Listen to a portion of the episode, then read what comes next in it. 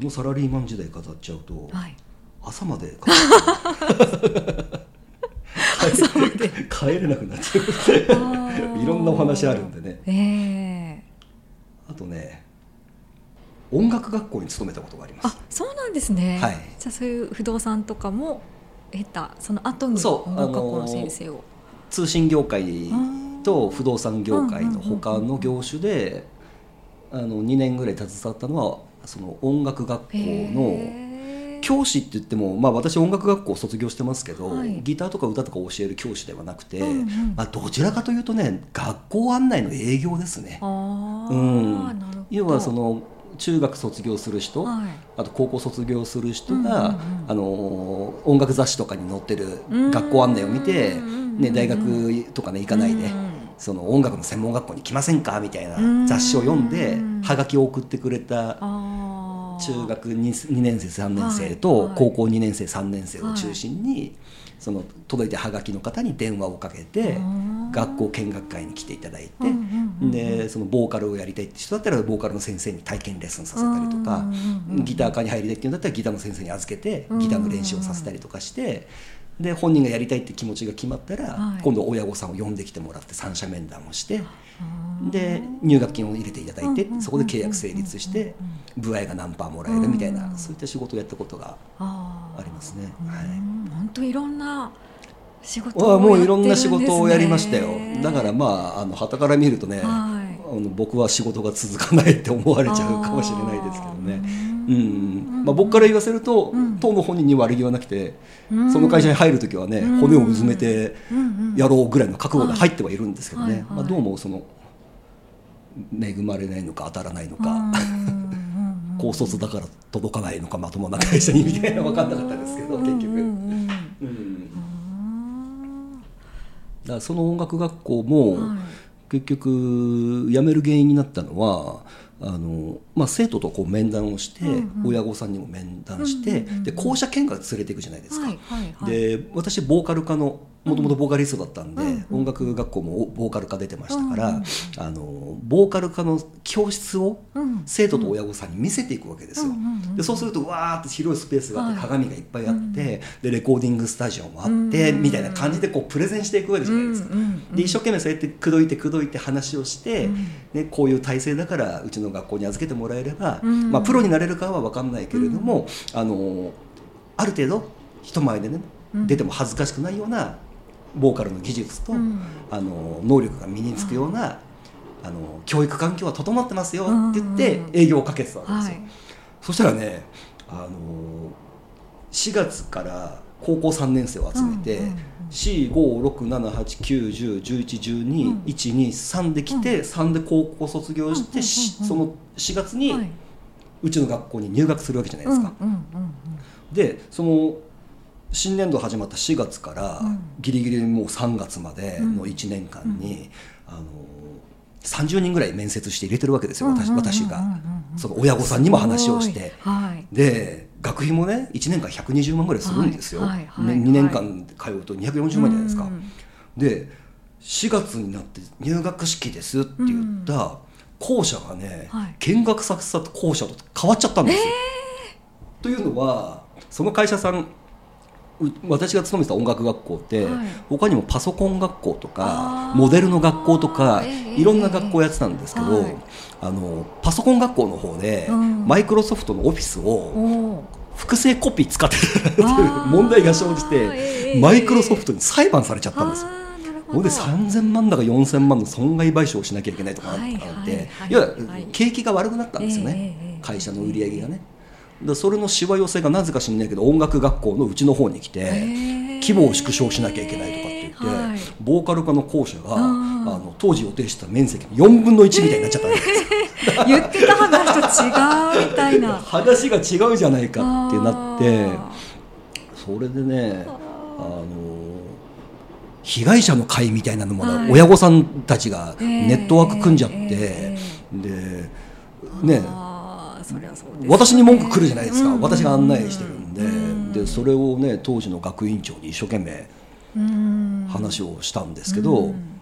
いやもう会社は景気が悪いからはい。しょうがねえだろうっつって、今年はそれで我慢してもらってね、あの来年はうん。もうちょっと広いスペース確保できるようにね、こっちも動い動くから、はい。あのね、とりあえずボーカル科の人数増やすことだけお前は集中しろみたいなあでじゃあ具体的にね、うん。何人生徒を集めて、うん。何人こう売り上げて予算を立てばね、うん。あのその今のスペースよりもね、うん。広くしてもらえるんですかと。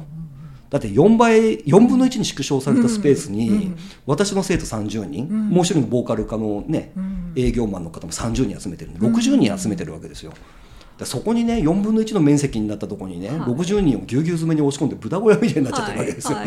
はい。それはちょっとあまりにもないでしょっていうので、いやじゃあまた同じ数字やってくれればうん。60人ぐらい集めてくれればねちゃんと元に戻すから、うん。あの確かにね他の部署のあれでね、うん。しわ寄せが来てるのは分かってるからっつって、うん。すまんみたいな感じででじゃあ数字を出したらじゃあうん。元に戻してくれるんですねっつったら「うん。そうだ」って言うんでまた1年その先輩と一緒に頑張ったんですけど。うん。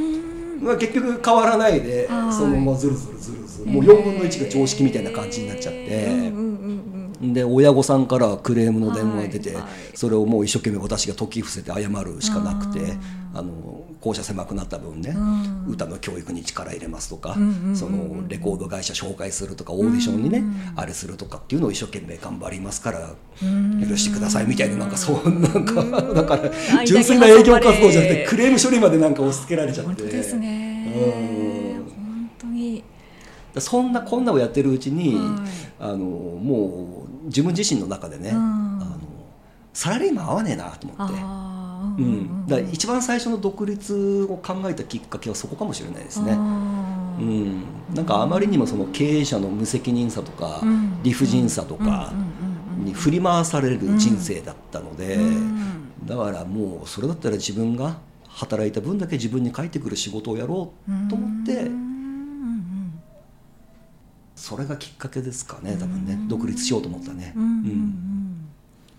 でその時に、まあ、不動産で独立するのか、うん。うんあまあ、音楽学校を作るっていうのはちょっとね、はい。あの資金力もなかったし人脈もなかったんで難しいですし、うん。ぼ私自身が教えられないんでね、ううんん。でそうするとまあ一番長くて自分で一から構築できるのが大営業界だったんですよね、うん。まあ、在庫を抱えなくていいんで契約を取ってからはい。機器を仕入れてうん。工事してもらってそこから着金っていう形になるんで、うん。まあ、それだったら大営業界をうん。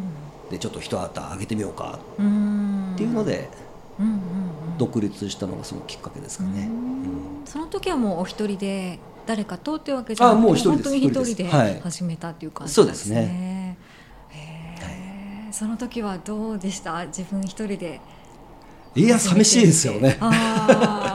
寂しいですけどまああのでも自分でね電話かけてお客さんが来ていいよって言われてうん。訪問して、うん。で NTT のこんなサービスがありますとか、うん。うんこういう電話機だったらね今よりももっと気持ちよく使ってもらえるし、うん。経費も下げられますよなんてコンサルをして、契約をいただいて、まあ、喜んでもらえるんでね、うん。うん。まあ、そういった意味では捕まえるのも大変ですけど自分でうん。自分の働いた分の見返りがあるっていう意味では、あ独立してよかったなっていうのは思いますね。うん。じゃあ会社員というかこう雇用されるじゃなくて自分で会社を起こすみたいになって変わった気持ちの変化ってそのあたりっていうことですか？そうですね。あの、まあ、私の能力が至らなかったのか学歴がしょぼかったのかわからないですけど、うん。まあ自分がねうんこの人の会社に骨をうずめて死ぬまで働いてやるぞと思える会社が見つからなかっ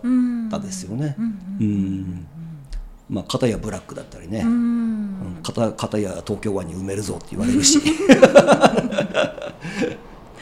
ねあとはねの訴訟されるような会社だったりね。ねえ。本当ですよね。だからもうなんか、うん、俺が行く会社が潰れるんじゃないかなって思うぐらい本 当に。本当に自分のせいじゃないところで何かがこうね 進んでいってしまって影響が及んできて。そうですね。ねえ。何も太刀打ちできないというか致し方ないみたいな環境に追い込まれちゃうとあるわけですよね。うん。だからまああの自分のケツは自分で拭くっていうかね、うんうんうんうん。あの働かなければ0円だし、うん。ね、一生懸命働けば月に200でも300でも稼げるかもしれないし、うん。か全部自分で決められるのがうん。いいじゃんと思ってうん。独立した感じですね。うん9時6時で仕事も辞められるしね、うん。あそうですね。そうですね。自分の裁量のやろうと思えばね。で仕事が取れなければ残業すればいいわけですから、うん全部自分で決められるんで。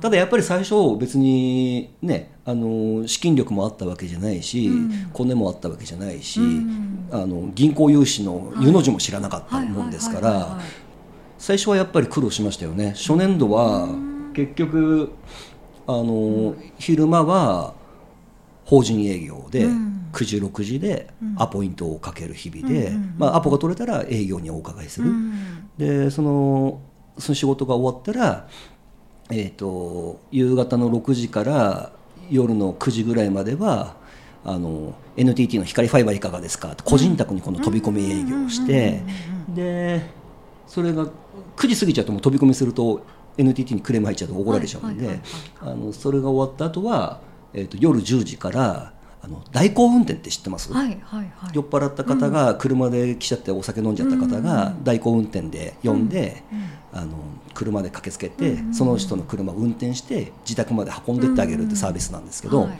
それを夜の10時から朝のね4時ぐらいまでかな。代行運転やってましたね。というのは昼間の仕事がフルコミなんで、はい。契約取れればねあの50万100万って稼げるチャンスがあっても、はい。あの契約取れないと0円ですから、うんうん。やっぱご飯食べなきゃいけないんで、ううんんあのそれのリスクヘッジのために夜の10時から朝方4時ぐらいまではその代行運転のお仕事をうん手伝わさせていただいて、なんか面白かったですよ。売上折半で。はい。うん、あの2万円代行運転で稼ぐと1万円になるし、うん。あとたまにチップくれるお客さんとかはいはいはいはい。えーじゃあ最初はそういう掛け持ちというかそうですね。一緒にやりながらだったんです、ね、そうですそうですそうです。昼間自分の本業を朝から夕方までやって、うん。まあ、夜ぐらいまでやって、うんうんで深夜の時間帯はうん。ちゃんとお金がもらえる、うん。うんまあ、アルバイト的なものをやりながら、うん。まあ、っていうのを軌道に乗るまでみねそうですね、さ365日中の3日しか one two three しか休んでないんで正月の。うん。362日うん。は初年度はやりましたね、そのあれを、うでだんだんと軌道に乗って。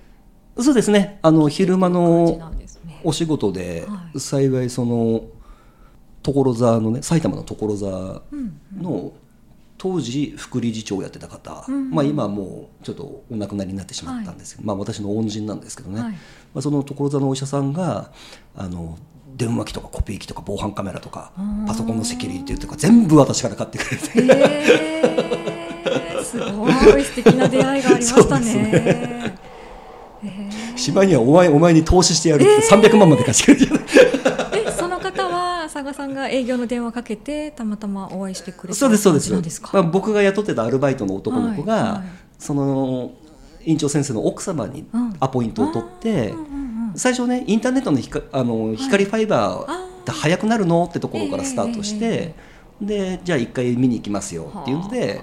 あの部下が社長はアポ取れたんでじゃあ行ってくださいっつって、はいはい。お医者さんみたいだからお金持ってるかもしれないですよなんつって。じゃあーニコニコだななんつって2人で行くかなんつって言ったら、うんあの自営でやられてる病院さんで、うんうんうん。まあ町のお医者さんですよね。うんでその方がたまたまそうあの福利理事郎さん、ねうん。だったんで、まあ、大金持ちですよね、ううん。その方がそう私インターネットだけの話で行ったつもりだったんですけど、はいはい。はい見たら電話機が古か電話機もコピー機ももう壊れそうなぐらいもう10年ものぐらい使っててでインターネットの契約もらった後に、うん。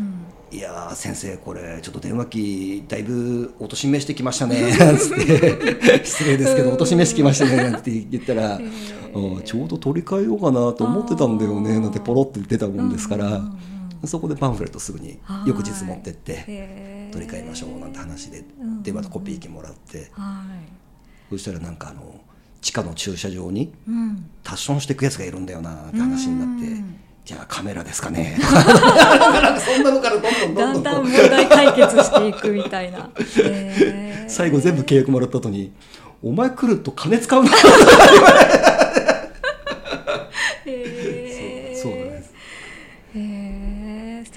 でしたね。でその時にちょうどあの NTT コミュニケーションズさんの方から面白い仕事あるよっていうお声がかかった時にちょっと人員増大しようと思って、うんうん。